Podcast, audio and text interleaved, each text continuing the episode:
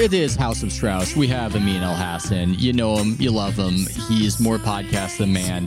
Meadowlarks Amin. Uh, round of applause. Um, here's my argument for shoveling snow in the dead of night uh, in horrific conditions in Buffalo, New York.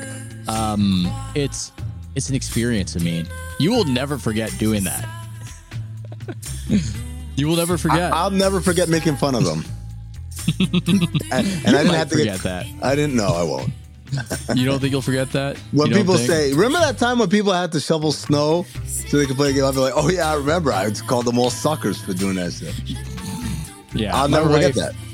My wife reacted like it was the most insane thing. I couldn't It explain is it to her. not like it was. It is the most insane thing.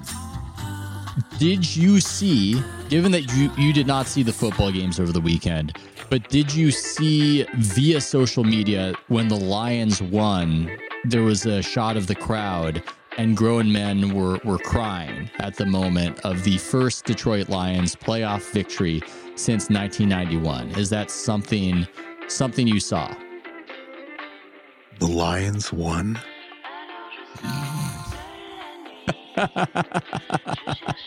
it was a big thing. I mean, it was a I momentous event. It was historic. I mean, Eminem was probably crying. Um, I actually thought when I saw that, is there anything in basketball that would do that? And I could only come up with one. That would be a New York Knicks championship. Oh that was no, the only. that's that that's people will heads will explode. That's different. That's a different level of I don't know how many deaths will happen on that day.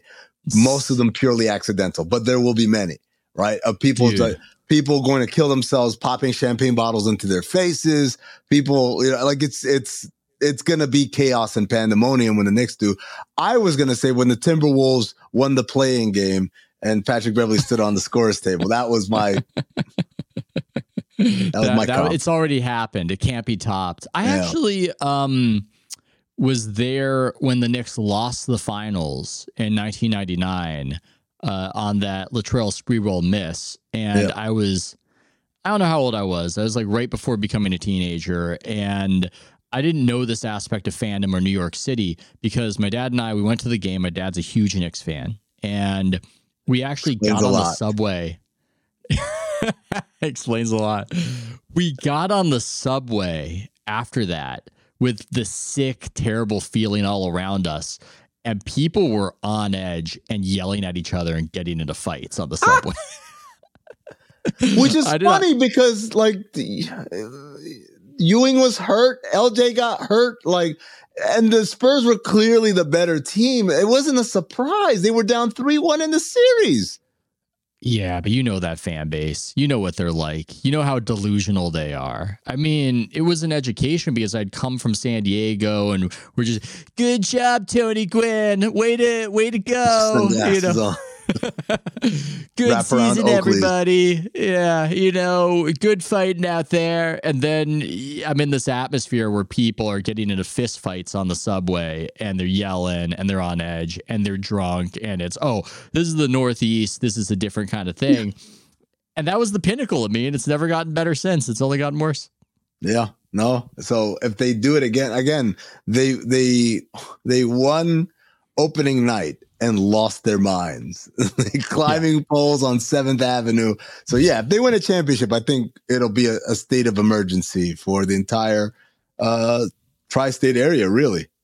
I think there will be some tears. I think there'll be some happy tears. It was uh it was a No, moment it, last it will be it will be violent. It will be a Mm. violent reaction. Like you know how every time the Bulls won, every single time, like Chicago turned into Mad Max. Like it's the same thing.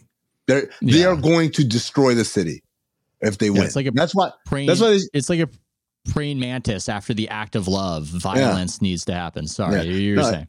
I was saying that that's why they don't deserve anything good. They just need to Ah. stay just like close enough to almost sense it and feel it and grasp it, but not ever get it in their hands. They need to be Sisyphus.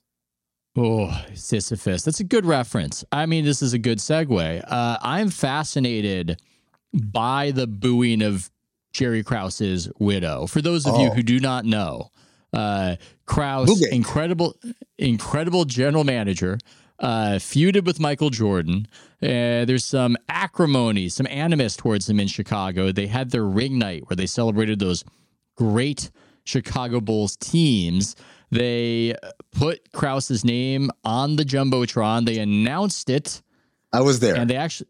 You were there. I was there. I was in attendance. So this, I, I, this, I didn't know that part. So okay, so the backstory because I know you have a lot of.